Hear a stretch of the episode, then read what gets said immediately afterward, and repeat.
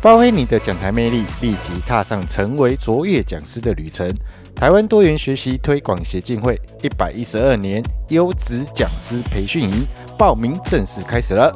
在这两天的讲师营中，我们邀请了一群金牌讲师，他们将传授你成为一位讲师所必备的能力，包括掌握学员需求、丰富多元的教学手法、提升表达技巧和课程设计思维。这些技能将使你轻松传达知识，激发学员的学习潜力。现在就行动起来，报名参加讲师培训。以优惠价投资于自己，开启通向卓越讲师之路，不要错过这难得的机会。详细资讯在下方说明栏位。让我们一起展现你的独特魅力，成为受人尊敬的卓越讲师。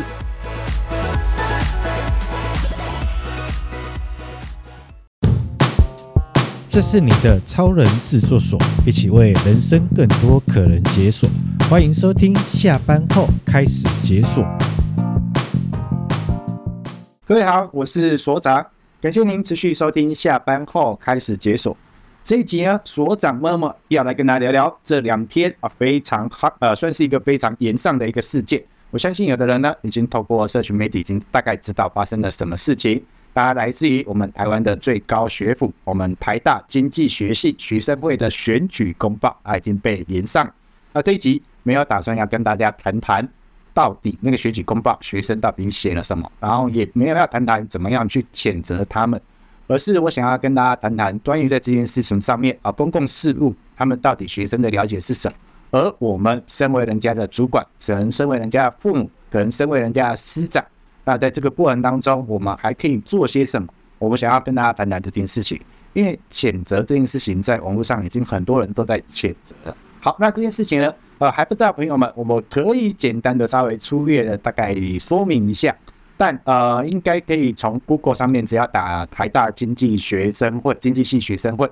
那你就可以看到很多相关的内容。而这件事情呢，已经从校园事件演烧成为一个社会事件了，因为非常多的很多媒体都在做报道，在做说明，然后也包含到校长、教育部长也都必须要为因为这件事情来做一个回应。这我能理解，相信大家也都能理解，因为。事件的发生来自于我们的台湾大学，它是我们台湾的第一首府。那我相信，呃，所有人跟我大概有这样的一个状态，就是对于台大的学生有一定的期待啊。毕竟他们是在我们的最高学府嘛，因为大家都认为他们是一个非常的精英分子，然后对于道德规范、对于法律条文、对于一些相关的一些规定，大概都应该知道。然后这件事件呢，就发生在他的选举公报上面。他们总共哈不啷当写了大概十六条，我没记错的话，写了十六条。那大家一直在着重在这个第四组的候选人，他们到底这十六条写了什么？那基本上呢，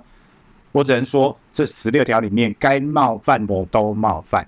OK，那包含到性别，包含到服装，包含到整个人生个人状态，可以冒犯的全部都冒犯了一轮。但我想要说的不是说第四组他们这候选人他们到底写了什么，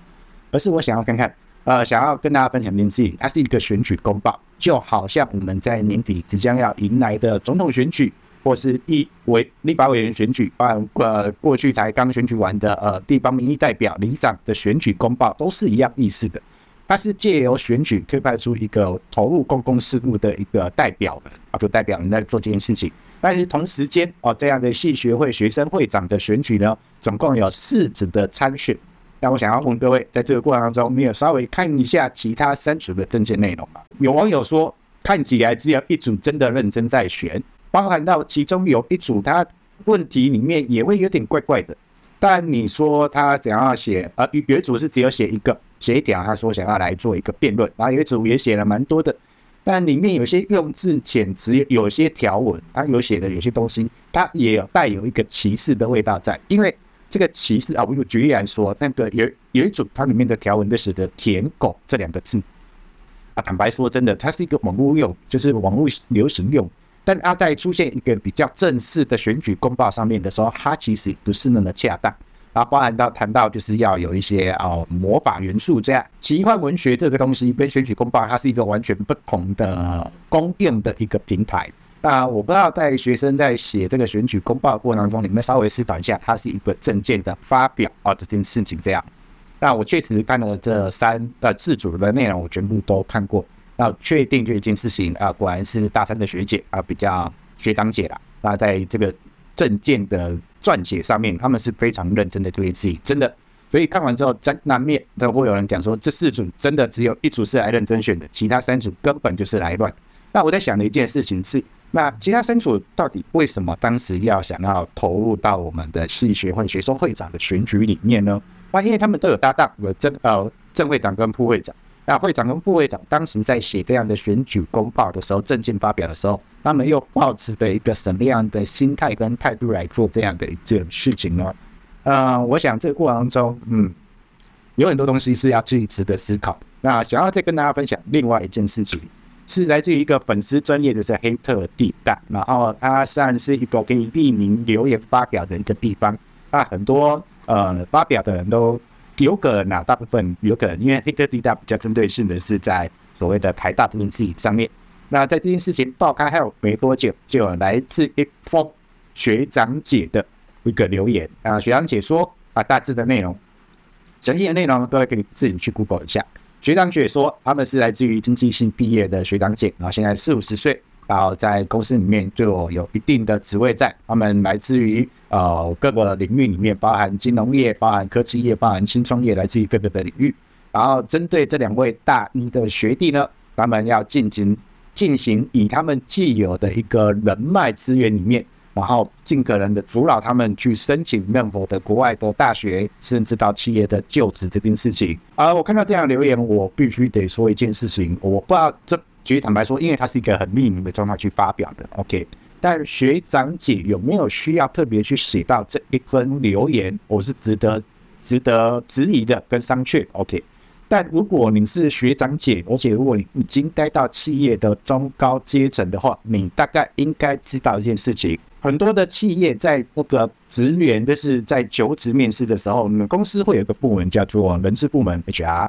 那在求职之前，要进入到面试流程之前，他们都会做相关的背景调查。那我不知道写这份留言特别去写出来，去要特别的去带风向，或者是激起大家的愤慨，或者是想要跟大家表达什么意思？因为我个人觉得这件事情实在真的没有必要特别的去做留言这件事情，因为每个企业有他们的求职的一些相关的规定。那 HR 人事部门呢？在找寻相关的人员的时候，也是会做一些相关的背景调查，他们会做一些处理的。OK，那很多的现在网络上你会看到很多的言论，一定要大力的谴责啊，甚至于在啊、会念了很多东西这样。但这个过程当中啊，我们已经知道事件的发生，也发现到有人已经开始在网络上发酵，然后开始在做一些呃辱骂的一件事情这样，然后也很大力的在做谴责。而我想要跟大家分享这件事情是。呃，在这个过程中，我们有没有更好的做法？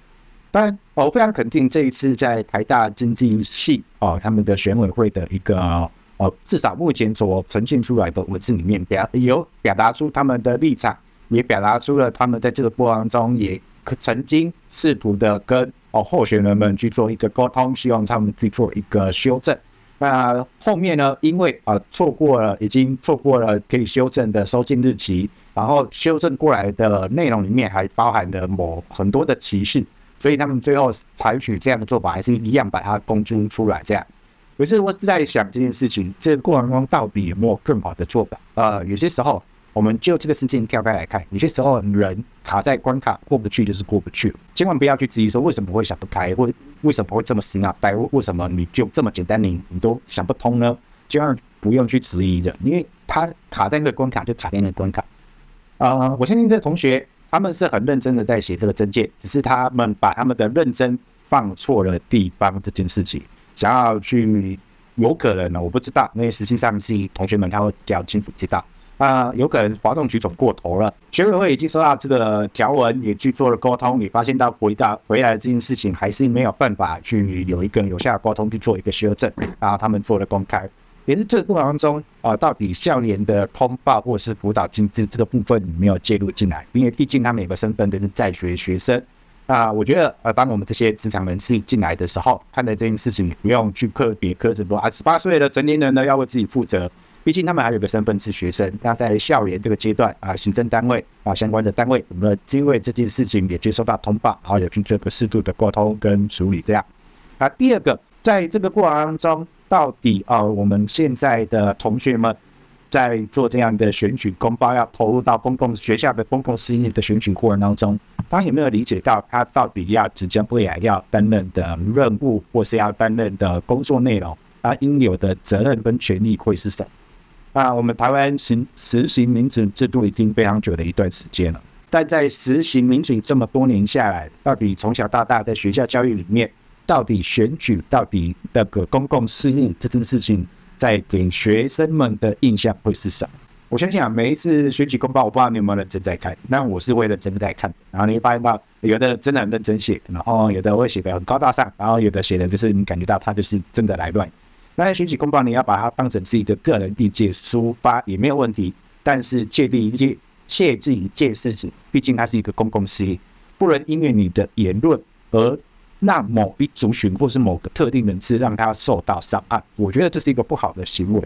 那在这个过程当中啊，到底我们的校园的老师或是我们的同学们，在这个过程中，呃，有没有在这个事件的处置过程里面有更好的做法？那身为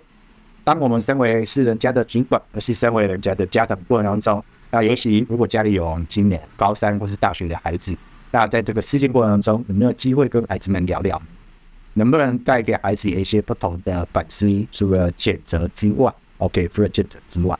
那我觉得在这件事情上面啊，孩子这两个大一的同学，呃，可能刚上大学，脱离了高中，人生的最后一次考试，刚上了大学。那很多东西想要去天马行空，我们想要去脱呃抛开束缚去做了很多的事情。那当然我也有看到他们两位的的声明了，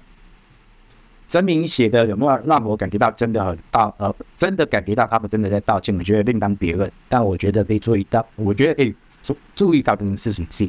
至少他们感受到这件事情啊他们的错误。好，到到底造成了社会上什么样的一个状态？那大家怎么样去评断他们这一次事情？他们应该也有接受到教训。那我觉得在这个事件发生完过后，那除了去谴责他们之外，那身为这两位同学或者是其他的同学上面，那我们怎么样去可以跟他们做相处？因为这件事情如果一一直摆着放，一直摆着闹，那其实某部分会增加他们的心理创伤。我个人是这么认。然后最后我想说的一件事情是，呃，最近有一部电影《星际异攻队三》，我不知道各位有没有追这一部电影？那里面呢有一个，我大概解释一下，里面有一个人一开始设定的一个算是一个坏人之一亚当逊士，那么我他会去攻击，不断的攻击、伤害那个星际异攻队这样。然后到了片尾快要结束的时候。然后他在一个虚无的一个状态之下，啊，那个时候，那格鲁特然后救了他一命，因为如果不救他的话，他就会即将有可能就要毁灭。啊，格鲁特就救他一命。然后那时候呢，亚当是很迷惑的，或者格鲁特为什么要去救他？然后那时候他讲了一件事情，讲了一句话，就是 “I am Groot” 啊，不是，他真正要想要表达的是，每个人都拥有第二次机会。我想要说的是。人的一生过程当中，包含我自己都一样。有些时候我们会不小心犯错，有些时候可能是言语上当下没有特别的意识的，然后会不小心伤害到你。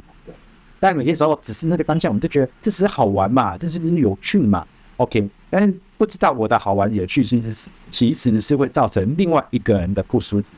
如果当下真的能够认真意识到我做的这件事情，我讲的这些话是确实造成某个人的不舒服与不愉快。那在这当下，我也表示出真正的诚心，做了一个道歉之后，我也从这件事情真的得到了一个反思，也得到了教训。那么，我是不是应该给网友第二次机会？但我知道一件事情，这两个同学在未来要扭要扭转大家对他的看法，因为我们并没有生活在他的周遭，生活在他周遭的是他的同学、他的师长、他的家人。他要扭转大家对他的印象，他要花非常非常多的心力去告诉大家，他真的是一个好人，他真的没有那么坏。不要说他真的是好人，他只只想要告诉大家，他真的没有坏。当下当时你是真的归大奖，然后真的没有意识到这件事情会有这么严重，他有学到教训。他要花非常非常多的心力，而这些心力也是你我可以想象可以理解。那我觉得在这样的过程当中，我觉得台湾呃有句话都在说，我们台湾最美丽的风景是人。如果可以多一点点包容，而让他可以知道这个过程当中也确定他已经得到了教训，那么我们就多他多给他一点点包容。当然也要让他知道一件事情，这件事情的代价已经超过你原本的想象。那这个过程中也请你努力的去面对接下来你所会发生的任何的事件、任何的言语。但是呢，如果你是他的家人，你是他的朋友，可以的话，给他一些支持的力量。让他有这样的眼镜去度过这一次他人生中的一个重大的人生事件吧。OK，我想要说的就是会是这个部分。那今天的节目呢，会到这里告一个段落。如果你喜欢我们的节目呢，记得 p o c a s t YouTube 要订阅分享，脸书 IG 搜索下班后开始节选。但就今天我所分享的，跟大家所做的分享，你有什么样的想法也也欢迎你留言给我们啊，让我知道你的想法。好，那我们就下次见了，拜拜。